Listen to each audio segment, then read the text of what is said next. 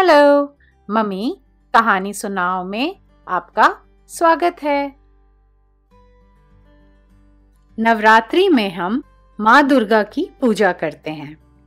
माँ दुर्गा को देवी शक्ति भी कहा जाता है। उनके बहुत सारे रूप हैं और नवरात्रि में उनके नौ अलग अलग अवतारों की पूजा की जाती है। शक्ति का मतलब होता है ऊर्जा, ताकत या फिर सशक्तिकरण। देवी शक्ति ब्रह्मांड के महिला ऊर्जा का प्रतिनिधित्व करती हैं।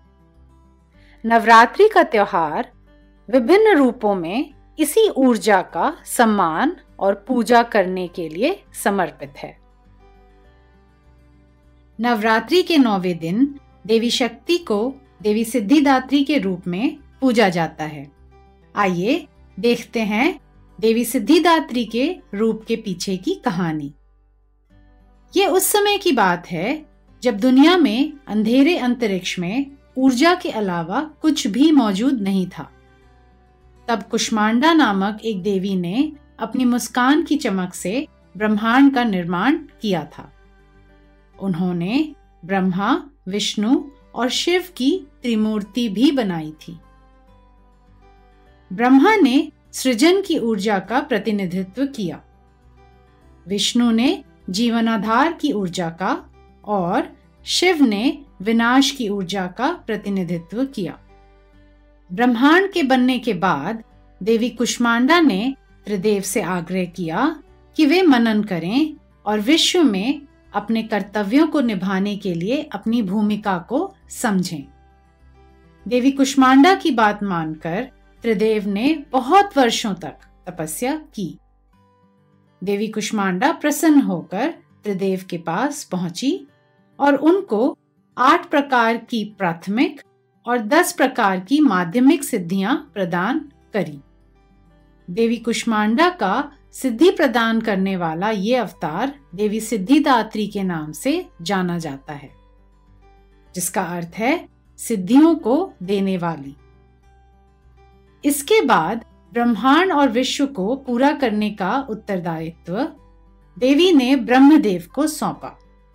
लेकिन ब्रह्मदेव ने इस कार्य को चुनौतीपूर्ण पाया, क्योंकि उन्हें भावी पीढ़ियों का निर्माण करने के लिए पुरुष और नारी दोनों की आवश्यकता थी।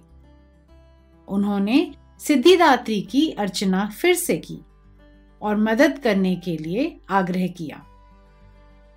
देवी सिद्धिदात्री ने इस बात की गहराई को समझते हुए एक उपाय निकाला और भगवान शिव के आधे शरीर को एक नारी के शरीर में बदल दिया। शिव का ये रूप, जो आधा पुरुष और आधा नारी का है, को अर्धनारेश्वर के रूप में जाना जाता है। अर्ध का अर्थ है आधा, नारी का अर्थ है स्त्री, और ईश्वर का अर्थ है देव।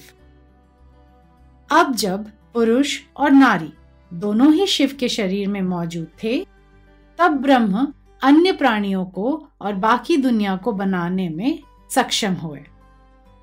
इस प्रकार वो देवी सिद्धिदात्री ही थीं, जिन्होंने त्रिदेव को सिद्धियाँ प्रदान की और ब्रह्म को सृष्टि की रचना के कार्य में भी सहायता की। नवरात्रि के नौवे और अंतिम दिन देवी शक्ति को देवी सिद्धिदात्री के रूप में पूजा जाता है। माँ सिद्धिदात्री अपने भक्तों और साधकों को ये सभी सिद्धियाँ प्रदान करने में समर्थ हैं। आशा करती हूँ आपको देवी सिद्धिदात्री की ये कहानी पसंद आई होगी। इस कहानी को सुनने के लिए धन्यवाद।